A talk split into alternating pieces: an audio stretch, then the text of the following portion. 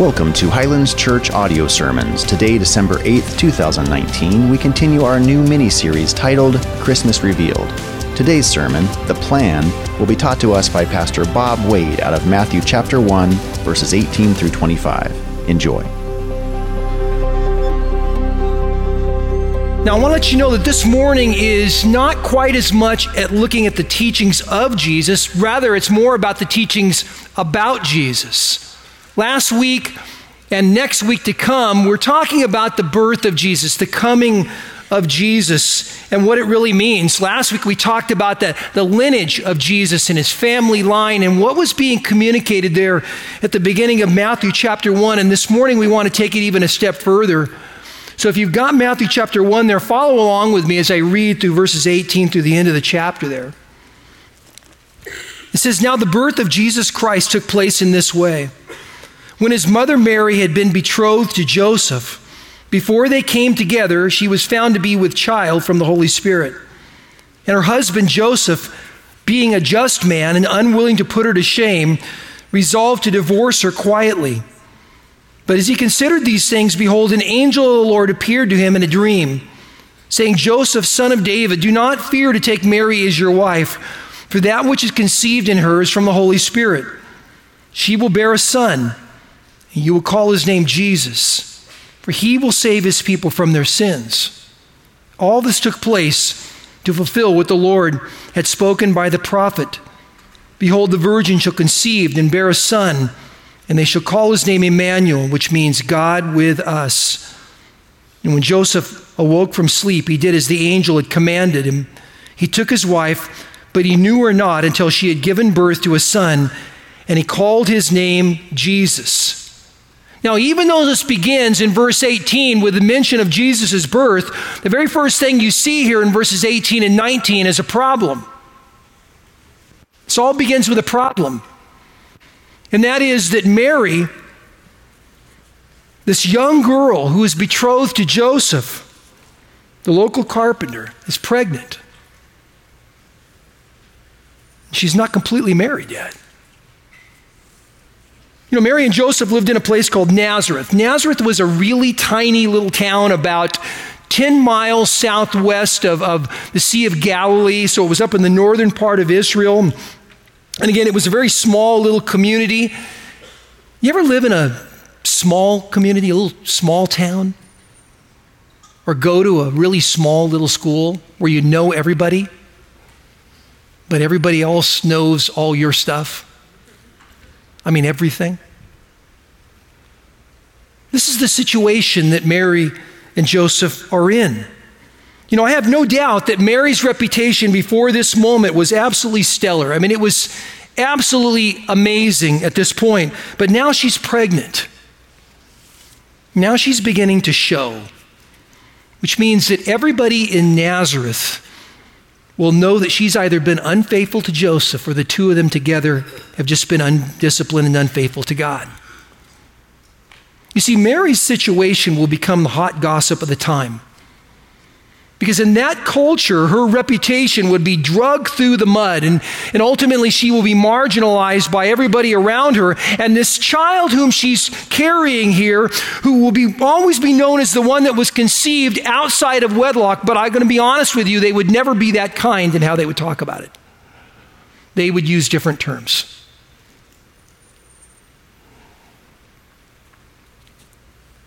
Verse 19 takes it even a step further because it will show you that Joseph had a dilemma in all of this. He says in verse 19, and her husband Joseph, being a just man and unwilling to put her to shame, resolved to divorce her quietly. It says here that he's a good man, a just man. Now, that does not mean that he was like legalistic or he was sort of hyper spiritual, but this meant that this guy was really a righteous man. He really wants to do the right thing. And, and, and the right thing to him is not to, to shame Mary or he, Mary. He loves Mary. But this child, in his mind, this child isn't his. She's been with somebody else.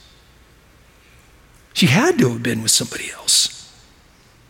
And so his plan is he's going to quietly sort of put her away and, and, and, divorce her because, again, he doesn't want to hurt her. But there's a side of him that's very important to understand here is that he also doesn't want to marry somebody that he thinks has been unfaithful to him.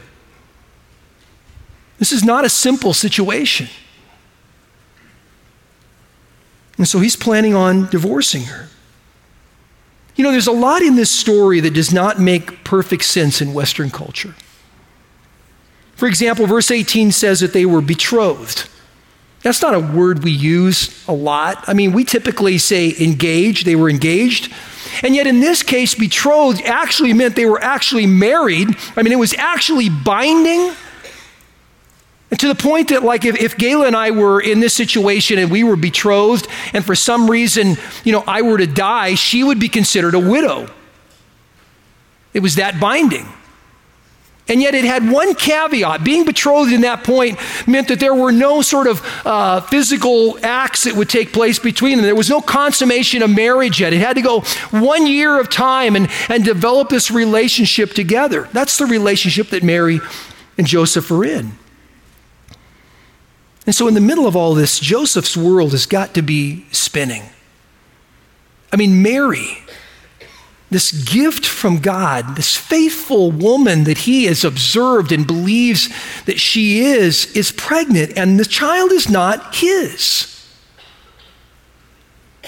What's he supposed to do? I mean, if he does nothing at all and just finishes out the process and they, they get married, they have their, their celebration at the end, people will always think they just weren't very disciplined. And in fact, that's probably what they did think. So Joseph either has a choice here. He can either go through with the marriage and be ridiculed, or he can divorce her. And in the process of divorcing her, basically what he's doing is going to put distance between himself and her. But that distance will come at a cost. You see, if he does that, what he's basically saying to everyone is, she wasn't faithful to me. Now, that may not sound like a big deal, but in that time, in those places, they would have stoned her for that. It would have cost her life. Now, you get to verse 20 here, and you see the second part of this thing. After the problem here, you see the plan laid out in verses 20 through 25. Look what it says here in verse 20. It says, But as he, talking about Joseph, considered these things, behold, an angel of the Lord appeared to him in a dream saying, Joseph, son of David, do not be, do not fear taking Mary as your wife, for that which is conceived in her is from the Holy Spirit. In other words, the angel comes to Joseph and explains there has been a miraculous situation that has taken place. There's no other man. This has happened because the Holy Spirit has done something. Now, the question that I asked out of this is why would God do that? I mean, why would there be no earthly father? Well, the reason is, is because if the baby conceived in Mary's womb has an earthly father, a human father, it would also have human sin. But if the baby doesn't have a human father, if it's a miraculous act, the baby is sinless. Does that matter? Well, it does according to Hebrews 7. Listen to what Hebrews 7 says about that as it talks about Jesus, says, For it was indeed fitting that we should have such a high priest, holy, in other words, not with sin, innocent, never having sinned, unstained, separated from sinners, exalted above the heavens. He has no need, like those high priests, to offer sacrifices daily, first for his own sins and then for the other people, since he did this once for all when he offered himself up. In other words, Jesus is not like the high priest that you see in the temple that have to go in and before they would offer a sacrifice for you, they would have to offer a sacrifice for themselves first so that God wouldn't kill them. They wanted to make sure that their hearts were right and then they could offer up something for, for you. Jesus didn't need to do that because he never sinned. He was holy, unstained, innocent. And he comes and he does this amazing thing, and he only has to do it one time. The sacrifices of the Old Testament had to be made day after day, every single year. The beauty is, Jesus comes along and makes one sacrifice, and it changes your life forever. That's why. Look at verse 21. Back in Matthew chapter 1, he says this And she shall bear a son, and you shall call his name Jesus, for he will save his people from their sins. So the angel then stops and, and takes it even a step further in a very telling statement, tells Joseph here, You don't get naming rights. Now, the reason why that's a big deal is because in that culture, the father had the right to name that child anything he wanted to. The father had naming rights. We don't live in that world today. You may think, dads, you have that, that privilege. It doesn't work like that. But in this culture, it did. So the angel comes along and, and clearly makes it clear Joseph, you do not get to choose the name. You're not the real father here. You will call his name Jesus. Jesus is the, the Greek equivalent to the Hebrew word Yeshua. It's where we get Joshua from. It means Jehovah is salvation. Joseph, you're going to name this child Jehovah is salvation. Man, can you imagine? Look at verses 22 and 23. All this took place to fulfill what the Lord had spoken by the prophet. Behold, the virgin shall conceive and bear a son, and they will call his name Emmanuel, which means God with us. Verse 22 tells us that this was the fulfillment of a prophecy that had been given 700 years before the birth of Christ to the prophet Isaiah. I love how Isaiah 7 14 mentions it. It says, This is the sign. This will be the sign that the virgin shall be with child. And you're going to call his name Emmanuel, God with us. God here is making the ultimate sacrifice for us in giving his son. Then you get to verses 24 and 25, and, and Joseph wakes up from his dreams and does exactly what the angel told him, has resolve. He has no problem listening to anything that anybody in that community will say at that point. He's heard from God, he's going to go ahead and do it, and he follows through and becomes a father that he needs to be. Great story.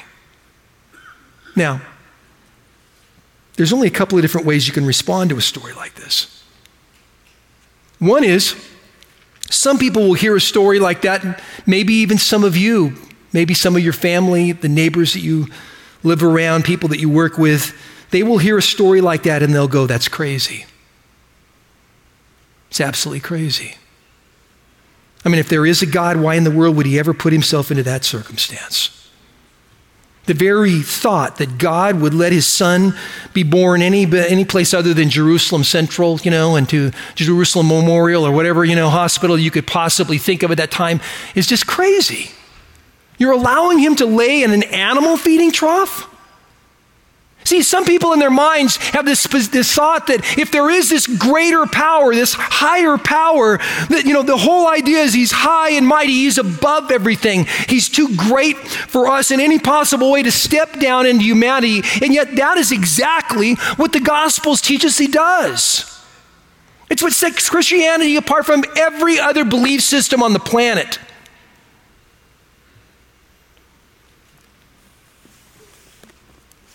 That in the womb of a young girl, God would do this miraculous thing.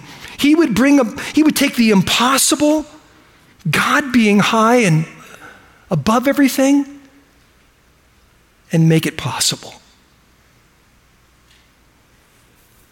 He would take the unapproachable and make him huggable. How? Jesus was born into humanity, Emmanuel. God with us. His birth makes him a couple of different things that it's important for us to think through, things we don't typically even think through. For example, the fact that God will let his son be born in the flesh makes him vulnerable. I mean, for that period of time, do you realize that it's there in Mary's arms, you know, wrapped up in those things is the God of the universe? To realize his vulnerability put him in a spot where ultimately all sin would be placed on him on the cross. And he would go and die there, not because he sinned, but because we do. His birth makes him historical. You know, I can remember even as a kid, you know, they used to have these things called encyclopedias a long time ago. Pretty sure they don't have them anymore. But you know, you can go online and look up Jesus, he's a historical figure. Nobody questions the fact that he was actually here. People question maybe that he was divine. They question those types of things, but nobody questions the fact that he was actually here. Historians like Josephus wrote about him. He's a historical figure. But he was also real. It's one of the, the, the wonderful parts about reading through the Gospels is you could see him, you could touch him. I love the story about the woman in the crowd reaching out and just, just touching him. You know, how many times I've read through the scriptures and I've thought about, you know, I would love to have been in that crowd and just been able to reach out as he's passing by. You could talk to him, you could hear from him. You know, for some people, that's just too much. I mean, if God is here, He would never allow His son to become a baby in diapers, dependent upon a young mom. I mean, that's just below Him. Why? Why would it be below Him? Look, I'm a grandpa, okay? I, I, I be honest with you, and, and I love my grandkids. I, I really do. I'm, I'm crazy about them, and I think they love me. But you know what's really interesting? I can remember my, my two boys. They, they, they would ask, finally, one of them asked me one time, why is it they like you better than they like us? Now, by the way, that's all changed now because they've learned a couple of things. But I can remember them asking, and I remember what I told them was, you got to get into their world. You have to get into their world. See, when I speak to my grandkids, I'm 6'3. When I speak to my grandkids, I don't talk from up here and down to them like this. And I don't even get into a chair and, you know, in a condescending way, come on, come on over. I don't, I don't even do that. I get down on my knees with them. You want to know why? Because this is where their world is, right here. And I'll be honest with you, I, I'm not bothered by that. It doesn't make me any less of a man. It doesn't make me any less intelligent. It doesn't make me any less capable, you know, for me to do this. I don't care what anybody else thinks. I do this because I love them and I want them to know me and I want to appreciate the moment together with them and I want them to trust me and see that I care and feel my, my, my touch and my love. I want all those things in that relationship. I'm not bothered by someone saying, well, that's below you. Not below me. You don't know me then. The fact that God would get on his knees, I mean, and some people doesn't, don't believe that. It's just, it's kind of a blow mind to me. Why in the world would anybody think that me as a human being could be more loving than our God because I would get on my knees and God wouldn't? Of course he would get on his knees. Of course he would come down to the earth. This is what he would do. God loves us. He knows that the only chance that we have to love him back is to get in the dirt with us, where we live. Now, some people will look at it, and again, like that, they'll say it's crazy. Other people will look at this story and they'll go, you know, I just think it's just completely unnecessary. I think you're missing it, though. I think the Christmas story is this cute story you got mixed up with Santa and blah, blah, blah. I think that's, that's how it all works and everything. I think the truth is, if you really want to think that there's a higher power, that instead of thinking about God coming down, we need to be thinking about going up we need to have a deeper level of thoughts and we need to have a greater sense of awareness around us and we need to, you know, have a, a more philosophical and a higher level of consciousness and connect with more things and, and get into the universe and grab a crystal if you want to or whatever. I mean, I, I can do all these things like that, but I need to be reaching up to God, not thinking that God is going to somehow come down to me. I got to be honest with you, that is not the message of the Bible at all. It's not even close. You want to know what the message of the Bible is? Mercy and grace. You see, God knew you could not possibly reach him on your own. It's not possible. That's why he tells us in Romans chapter 5, verse 8, that God showed his love for us in that while we were still sinners, Christ died for us. Now, let me tell you why that's a really important statement. Because you can't die if you don't become alive. That's the message. We will never reach God the Father without Jesus the Son coming in the flesh. Now, there's one other possibility. I mean, some people, again, could see this as crazy, some would see it as unnecessary. The other possibility is this story that we look at the story and we realize this is the most wonderful story you've ever heard in your whole life. It's life changing, it's a blow mine. But what makes it so wonderful, so significant? Go back to Matthew 1, look at verse 21. It says, She will bear a son, he shall call his name Jesus, and he will save his people from their sins. He will save his people, those who trust, who have faith. He will save them from their sins. See, this is why Christmas is such a big deal. It's not the exchanging of gifts or the gathering of family and friends. I mean, everybody loves that. But that's not why it's a big deal. It's a big deal because God Himself came down in the form of His Son so that you and I could know Him. That by faith we could trust in Him. That we take this, this, this gift that He's given that become a token for all gifts that are given that we could trust in him. The gift is that Romans chapter 10, verse 13 says that everyone who calls on the name of the Lord will be saved. That's a gift. So here's the question It's Christmas time. Which group are you in? Is this just crazy for you? Is it unnecessary? Or is it possible your heart's beating really quickly right now? And you realize this is the greatest story you've ever heard in your whole life. That I would encourage you that God is moving you to trust Him. I'm going to ask you to pray with me. Would you do that?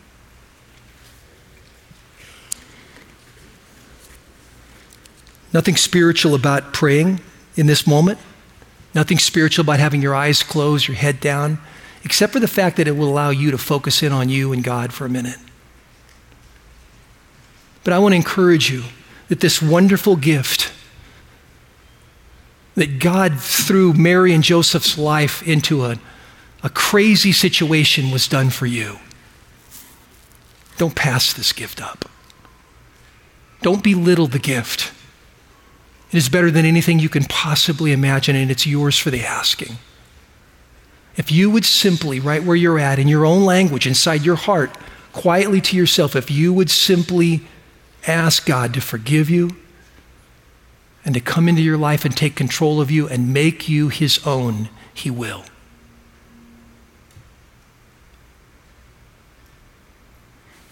I want to encourage you that after we're done with the service today, there will be some people that will be down front here. They would love to be able to talk with you, pray with you give you some counsel, some guidance, be able to help you take your first steps, but don't miss the gift. Father, move in a very powerful way in our hearts to come to know you, to love you, to appreciate the gift that you've given us. We thank you, Father. In Jesus' name.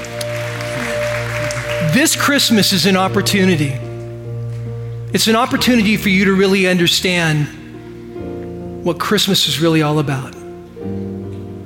Christmas is two words put together Christ, the Messiah, and the word Mass, which means sacrifice.